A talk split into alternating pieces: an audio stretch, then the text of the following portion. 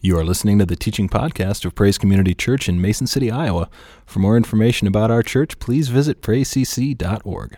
Hey, we uh, just want to start a new series. I think I'm going to probably kind of just do this over uh, the summer. And it's a series I'm just kind of calling We Believe. And every so often, I just think it's so important um, as a church. Uh, just because we get people that you know are constantly new um, coming into the church and obviously one of the questions that they have among many are what do you guys believe? I mean where are you at on this particular issue and this particular issue? And so you can have those one-on-one conversations and those are great but every so often it's just important as a congregation kind of just to go back and revisit that foundation that the church is really built on. What do we believe and why do we believe it now one of the challenges of being an independent church like Praise Community is, is that we really don't have any kind of an authoritative structure beyond our pastors and our elders. Um, and so one of the roles of the pastors, obviously, and the elders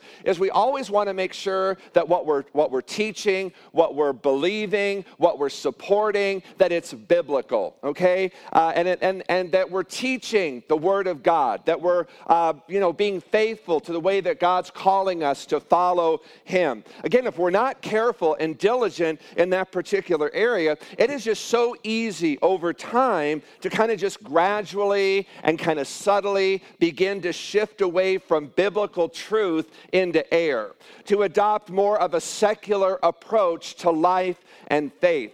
I was reading an article a couple of weeks ago that there's kind of just this new kind of theology sweeping a lot of churches called progressive Christianity. And again, as I kind of read through the article, uh, I would just sum it in, in, saying that it really is kind of just. Uh, Again, not taking the word of God as absolute truth. And so there's just always kind of new things kind of trying to come into the church that kind of try to corrupt the biblical teaching. Uh, and so every so often, doing a series like this is just a reminder of who God is calling us to be as a church and what we believe in regards to biblical faith. I think one of the battles every Christian and every church faces is really the battle of worldviews. Okay? Worldviews are kind of like contact lens. If you've got the correct prescription for contact lens or for glasses, it enables you then to see the world, you know, clearly and correctly. A worldview should, should provide a correct prescription for making sense of the world, just as prescription, you know, glasses or contact lenses uh, bring things into clarity and focus for us. So as we begin talking about the importance of a worldview and how it's going to impact uh, all that we're going to be talking about over the next several weeks, there are several things that are really important to keep in mind in regards to worldviews. First is everybody has a worldview. Now, you may not know exactly what that is, but I'll guarantee you, you have a, a worldview. And everybody has a set of assumptions and presuppositions that determine the way you kind of look at the world, your place in the world, what you think in the world is really important. Second thing to remember about worldviews is that there really are kind of two basic worldviews. There's what we would call the Christian or the biblical worldview and the secular worldview. Now, those two primary worldviews are just radically different at practically every point of debate. So, whether you're discussing, you know, uh, the questions or trying to answer the questions of why is there something rather than nothing? How do you explain human nature? How do you determine what is right and wrong, true and false? How do you know that you know, you know, what happens to a person at death? You know, when does life begin? The Christian worldview gives answers to those questions or those issues that are radically different than what uh, uh, uh, any other secular worldview would give. So, this is one of the reasons, you know, why many people homeschool. You know, it's one of the reasons why Janie and I have chosen to send our kids to a Christian school is because they teach everything from a biblical worldview rather than a secular worldview. And I'm not, I'm not putting down public education, please. You know, no emails on that. That's not my intent. I love the public schools. Um, but it, again, there's just a difference in how they approach and how they handle a worldview. Third thing is, is every view is based on faith. Okay? Everybody, again, looks at this world through assumptions, presuppositions. And again, some of these can be proven and some cannot. For example, a Christian worldview is based on the belief that God exists. Okay? The atheist has a worldview based on the belief that God doesn't exist. Now, the problem is, is the Christian cannot prove that God exists, but the atheist cannot prove that God doesn't exist. So, again, both worldviews are based on faith. The question is, is which worldview has the strongest support or evidence to support their claim or their faith? So, every worldview that the faith is only as valid as the evidence upon which it is built. I love what Chuck Colson once said. He said this He said, The culture war is not just about abortion, homosexual rights, or the decline of public education. These are only skirmishes. The real war is a cosmic struggle between worldviews, between the Christian worldview and the various secular and spiritual worldviews arrayed against it. So, again, there are, are basically three components to every worldview. Every worldview kind of seeks to answer three key questions, okay? First is who are we and how did we get here? Okay, it's a question all of us have probably asked at some point in our life. Who are we and how in the world did we get here? Second thing is where, where did the world come from? Okay, why is there evil, war, and suffering in the world? What is our major problem and what is its source? The third and final question is what's the solution? Okay? How can we make the world right again? And the purpose of the series really is to provide a biblical worldview response to those questions.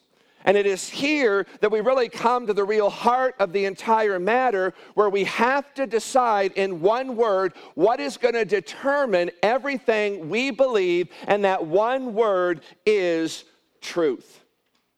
Which worldview, which approach to faith is true? Which worldview gives the best answers to those questions? In short, the Christian worldview answers those three key questions with three key words creation, fall, redemption. To The first question, the Christian worldview says, We are all created by God. All that exists, everything you see and experience in the world, all of that was created by God. All other worldviews deny this concept or they'll question key components of it. The second question, the Christian worldview states the problem is sin. And sin came about by the fall of man in the Garden of Eden. This sin corrupted the entire human race as well as the world in which we live. So the secular worldview denies that sin has anything to do with the problem. The third question the Christian worldview says we need a Savior to remedy the sin problem to give mankind a new heart and a new mind that is truly centered and focused on God. Now, a secular worldview denies the need for personal redemption at all. And so this raises the question of where do we get the Christian worldview? Where do we get the idea that God created us, that God created everything that exists, that because of the fall of man, sin entered into the world and it ruined it, and that Jesus Christ God in the flesh came to die and was raised from the dead to make this world right again. Where do we get that? We get it from the Bible. The Christian worldview is based on what we believe not only to be truth, but that ultimate truth as found in the Word of God. And that raises the big question why believe the Bible? I mean, if you're going to base it on that, I mean, why? I mean, what's your, what's your rationale for basing all that we believe on the Bible? I mean, it's one thing to say the Bible is true, but how do you know it's true? Last week, I shared about my conversation with my uncle and him coming to faith in Jesus Christ. And a lot of what I shared with him were, again, quotations from the Bible. At one point, I'm kind of sharing with him God's plan of salvation, and he asked me, How do you know this is true? It's a great question. It's a great question. We must answer that question again before we go any further into the series because everything I'm going to share with you throughout this series, whether it's about evolution, hell, evil, war, heaven, or the certainty of going to heaven, all of that is based on the Bible. And so we've got to answer the question why is it important to believe the Bible? Now, suffice it to say, it's an explosive question. Okay, we've had a lot of debates, a lot of you know, cultural wars going back and forth on this very issue. Most of the world denies that it is important at all to believe the Bible or to even understand it as anything more than just another book. Not too long ago, the, uh, the Colorado Supreme Court threw out the sentence of a man who was given the death penalty because jurors consulted the Bible in reaching that verdict. The court said it constituted an improper outside influence and a reliance on what they deemed a higher authority. Now, really, in essence, what the Supreme Court of Colorado was saying was it's improper to consult the Bible because it's just another book. To many non believers, the Bible is no more than an antiquated collection of myths and fables. To others, you know, it's a good book, it's got some good things to say, it has some good teachings, but it's not God's Word. On the other hand, 2 billion people, maybe a third of this world, claim to believe in the God of this book and believe that this is the book that God inspired and God worked through holy men to write. Indeed, even the men who wrote it believed that they were writing, they were recording the very word of God. The single biggest fact that people have to deal with concerning the Bible is this. It claims not it claims to be not the word of men, but the word of God. In the Old Testament alone, phrases like God said, God spoke, or the word of the Lord came. It occurs nearly over 4,000 times. That's a lot. Okay, 700 times just in the first five books of the Old Testament, 40 times in one chapter. Hundreds of years later, the Apostle Paul said this about the Bible, God's Word, in 2 Timothy 3.16. All Scripture. Okay? He's talking from Genesis to Revelation all scripture. And here's where some of us kind of get lost in this debate.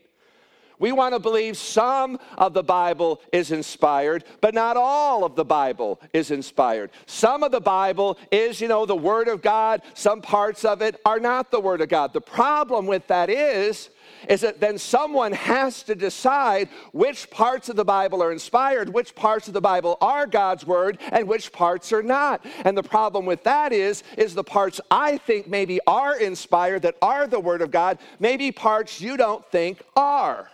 And so we've just got this argument, we've got this debate, we've got this division, this lack of unity over what is Scripture. Well, Paul settles that debate. He said, all scripture. So I say, you know what? If, if it's all scripture, it's all scripture. Because if it's just part of scripture, then it's none of scripture. It's one or the other. And so he says, all scripture is inspired by God, meaning that God spoke through godly men to write what God wanted written. That's what that means. All scripture is inspired, is God breathed, and is useful. Now, get this is useful, is helpful to teach us what is true and to make us realize what is wrong in our lives. You want to know what's wrong in your life? Consult the scriptures, it'll tell you what's wrong in your life. That's why a lot of people don't like the scriptures. That's why a lot of people don't like the Bible.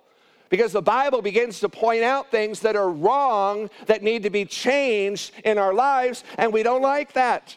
So we just dismiss it or we downplay its importance. So make us realize what is wrong in our lives. It straightens us out. I've said this before. Your job is not to straighten the Bible out. Your job is not to try to, you know, correct the Bible. The Bible is correct. Its job is now to correct you. Is it getting hot in here? and it teaches us to do what is right. That's, that's the role, that's the purpose of Scripture. And that's why God was so careful to inspire it. This is, this is huge stuff. The ultimate statement was made by the greatest man who ever lived by common consensus Jesus Christ, God in human flesh. You don't get any higher, don't get any better, don't get any purer than that. And here's what he said about the Bible in John 17 17 sanctify them in the truth. How do you do that? Well, he says, Your word. He's talking God's word is truth. Jesus himself attested, he witnessed to the validity of the Bible as a true word of God. Jesus, this is just interesting to me. Jesus quoted from 22 of the 39 Old Testament books. In Matthew's gospel, Jesus quoted the Old Testament 19 times. In Mark's gospel, 15 times. In Luke, 25 times. And in John, 11 times. The New Testament book of Hebrews, who many believe Paul, uh, the apostle, wrote, uh, quotes the Old Testament 245 times, or the Old Testament 245 times. Uh, Revelation, I'm sorry, Jesus quotes Hebrews, or let me just go back here. I'm, I'm off on my notes here. The New Testament, book of Hebrews, quotes the Old Testament 85 times, while the book of Revelation quotes the Old Testament 245 times. So, Jesus, the writers of Scripture, uh, other men who wrote, uh, completely, totally, absolutely believed the Bible was the Word of God, or Jesus or other writers would have never quoted it. With that in mind, I want to just give you three what I think are very, very compelling reasons why we ought to believe that the Bible is the true, inspired Word of God. And I'm going to just again share three with you today. First one is I believe the Bible because it is historically reliable. Let me ask you a question. What would happen if you chose 10 people from the same city, with the same culture, with the same educational level, speaking the same language, apart from each other, never talking to each other, never consulting with each other? And you were to ask these 10 to write a book about one controversial topic such as, let's just say, the meaning of life. What are the chances that these 10 would be absolutely, totally in agreement on everything they write? You and I both know the chances of that happening are zero. Okay? Then imagine this. Here is a book that contains 66 books in one it's written over a, a time span of 1,500 years by 40 different authors living in three different continents Europe, Africa, and Asia, writing in three different languages Hebrew, Greek, and Aramaic writing on not just one controversial issue, but many controversial topics, and yet never once do they contradict one another. They all wrote on one theme, basically, the redemption of mankind through Jesus Christ, and they all basically said exactly the same thing. Their points of view were in, in unison. Think about this the first book of the Bible begins in a garden in paradise, and in that garden there is a tree of the knowledge of good and evil. When you go to the last book of the Bible, Revelation, again, written 1,500 years later, you end up again in the paradise of God where there is also found another tree, this one being the tree of life. And the leaves of the tree were for the healing of the nations. Revelation 22 2.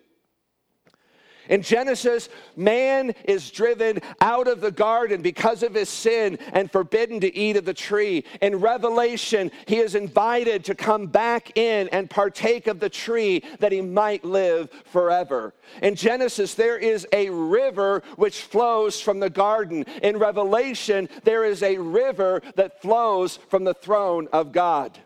Now, the golden thread that runs through uh, from Genesis to Revelation. Again, it is the redemption of sinful man by the grace of God through faith in a Redeemer named Jesus Christ. So far, so good. But again, the question is how do we know that all that the Bible says actually happened? How do we know it is a fact and not fable?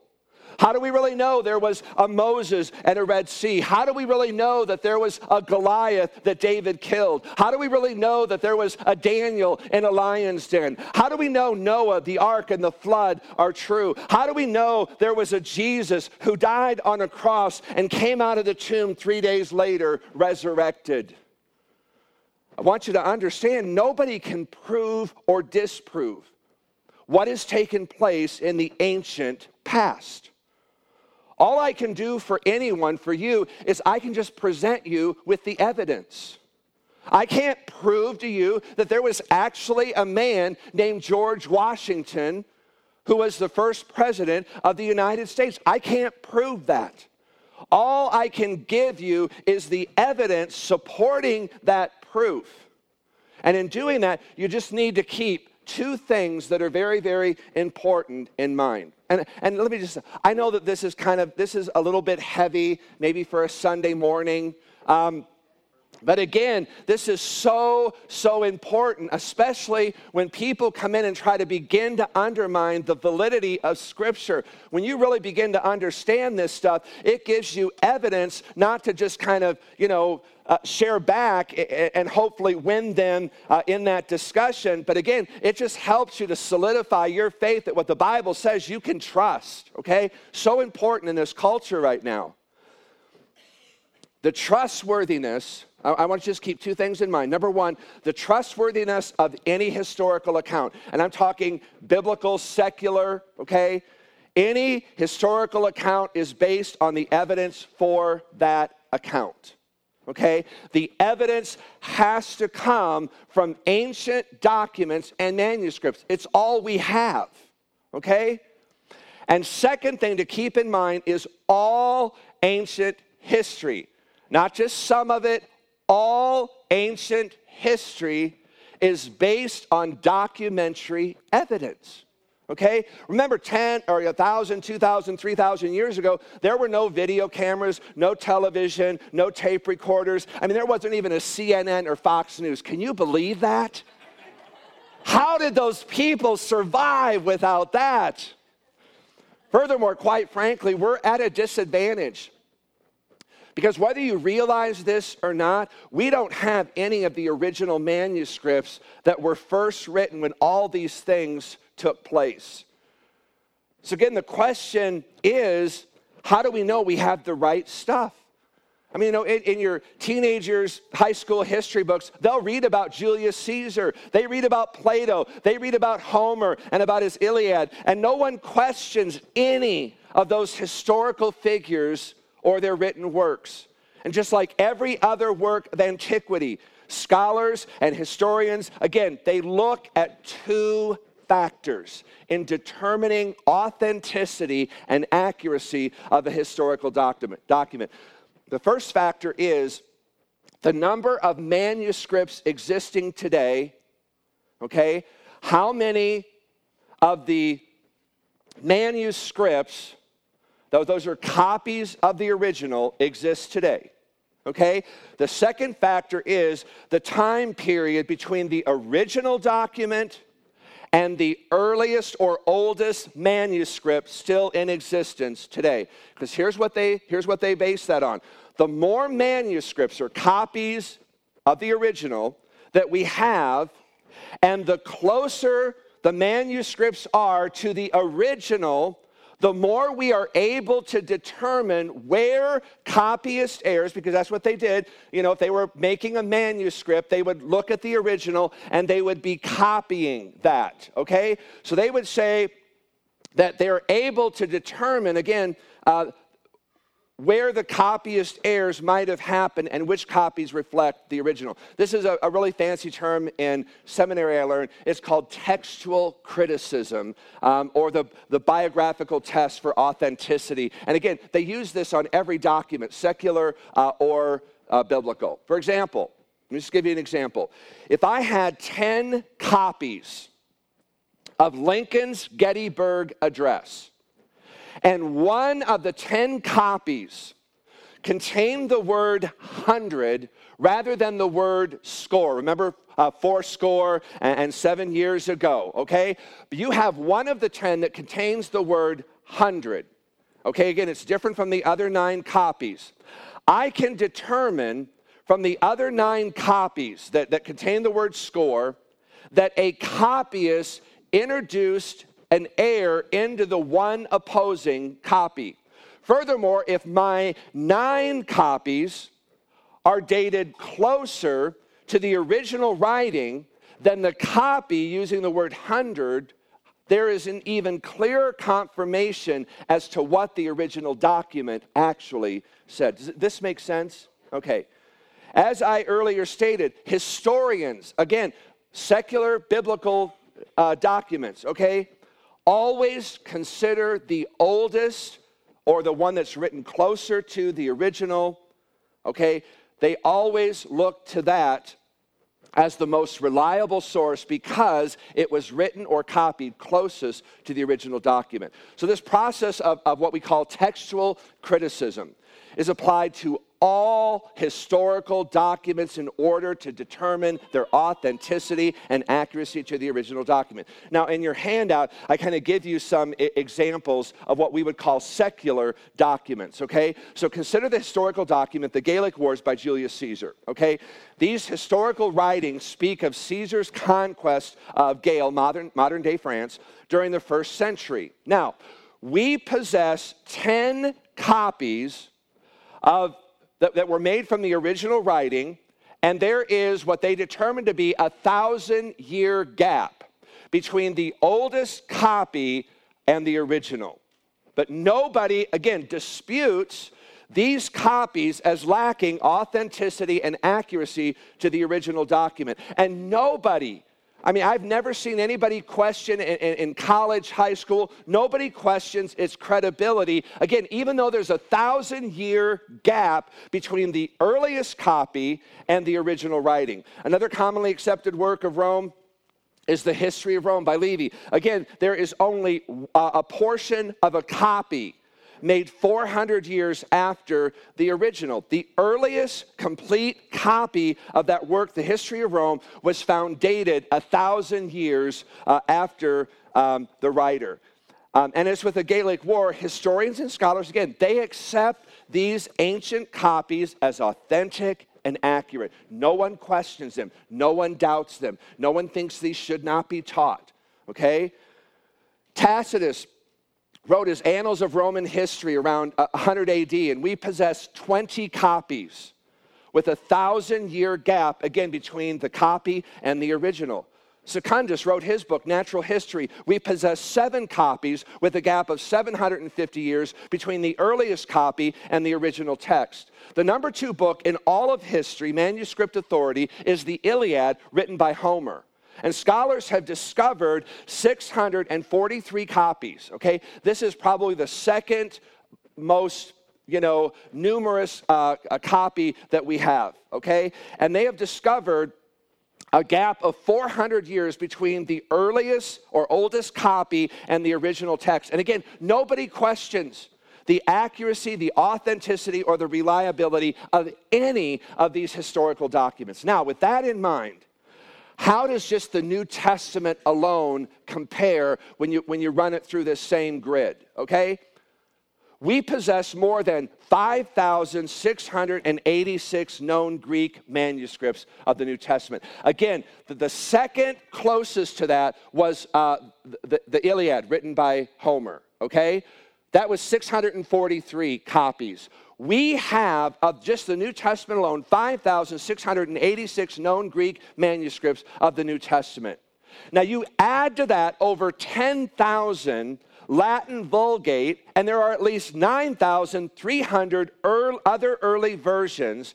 So uh, if you add all of this up, we have close to, if not over, 25,000 manuscript copies of portions of the New Testament that are in existence today.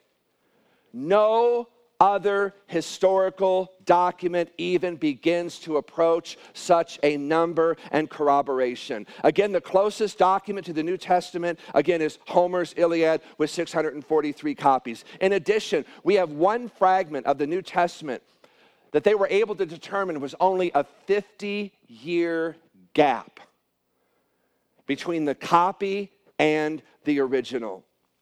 We have whole books of the New Testament with only a hundred year gap. And the whole New Testament uh, we have with a 225 to 250 year gap between the original and the earliest copies. Do you realize these numbers completely blow away those for any other historical document in our history? We don't have to blindly, you know, naively trust that the New Testament today is the exact same one that was originally written. We can compare it with almost 25,000 manuscripts that go back to being written within 50 to 250 years from the original. That's why Jesus said in John 17 17, Your word is truth. I contend that God oversaw, God superintended kind of uh, the writers as they're writing this to make sure that what was recorded was what actually happened. Second, I believe the Bible because it is scientifically reliable.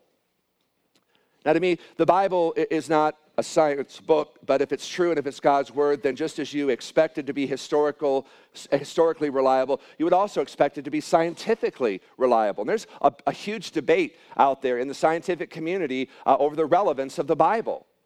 Another striking evidence that this book is truth and is God's word is found in the fact that many of the principles of modern science that we have accepted okay, were recorded as facts of nature in the Bible long before any scientist ever confirmed them experimentally. Let me give you just a few examples. Thousands of years ago, most of the people in the world believed the earth was flat. I mean, we, I, I, at least I was taught that in school. That was one of the presuppositions, assumptions that people had long, long time ago. The world was flat. In fact, uh, in fact, Columbus had to overcome this popular opinion in order to discover America. Do you know why Christopher Columbus sailed from Spain with no fear he would sail over the edge of the world? And don't say it was to infect the Indians with, you know, chicken pox or that nonsense. As a Christian, Columbus knew what the Bible taught about this earth that it was not a flat disk, rather, it was a rounded sphere. Now, where did Columbus get that idea? Where did he get that notion? From this verse in Isaiah 40, verse 22. And there it says, It's he who sits above the circle of the earth.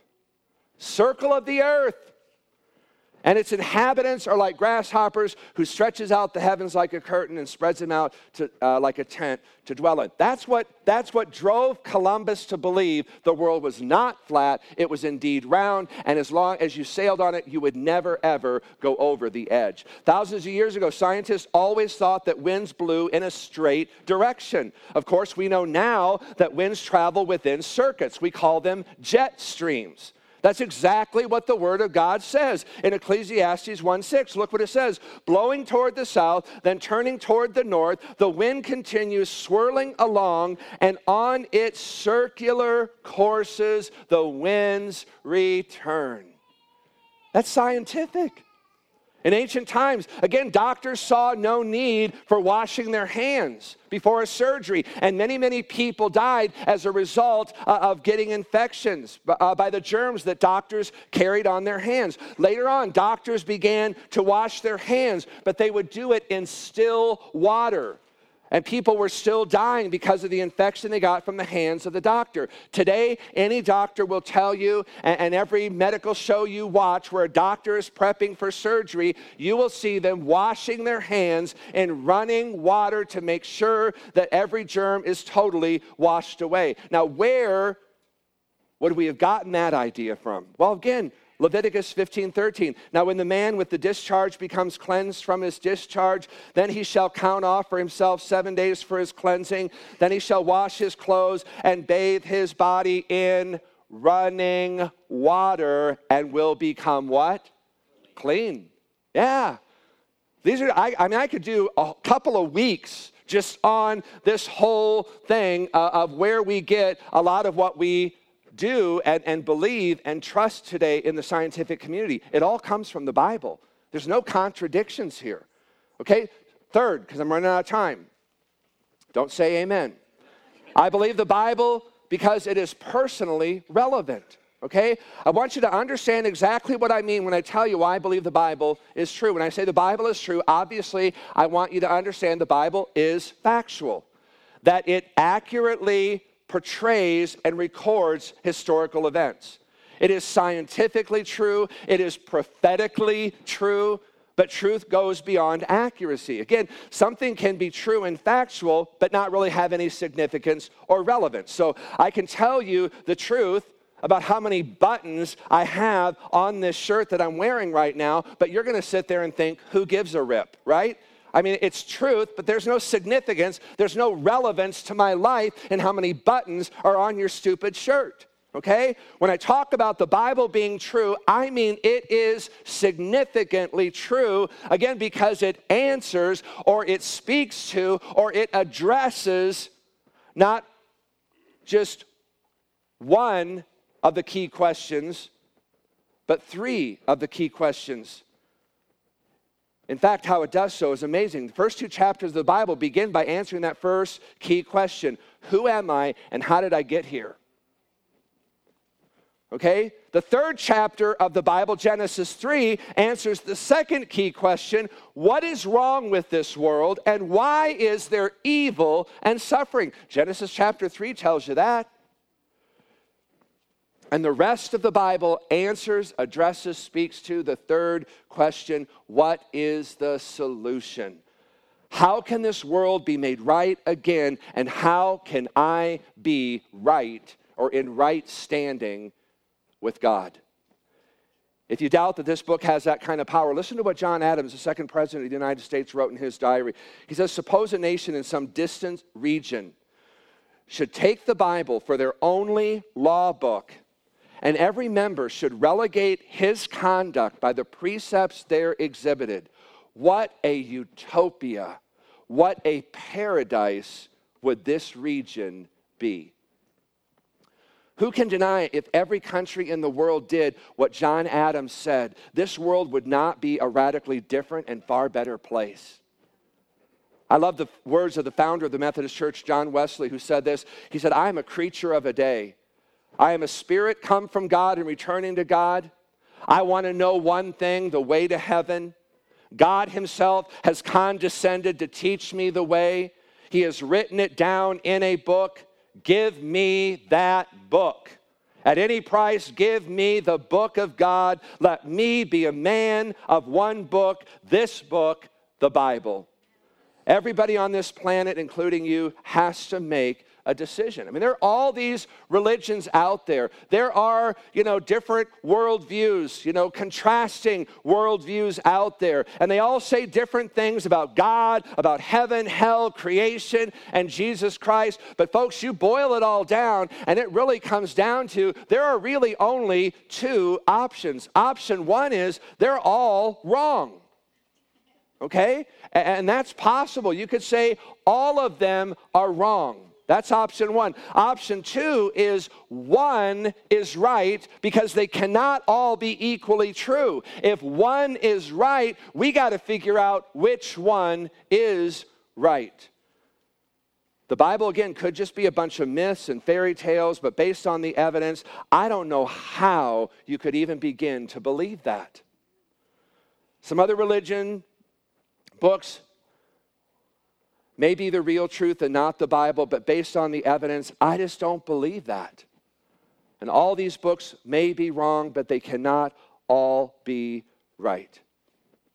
I don't know about you, but I'm going to go with the man that came back from the dead, who said in John 17 17, Thy word is truth. I don't know about you. I want to be a man like Wesley, again, who said, at any price, give me the book of God. Let me be a man. Let me, let you be a woman of one book, this book, the Bible. This is what we believe. Amen. Thanks for listening. For more information about Praise Community Church, including gathering times and events, please visit us at praisecc.org.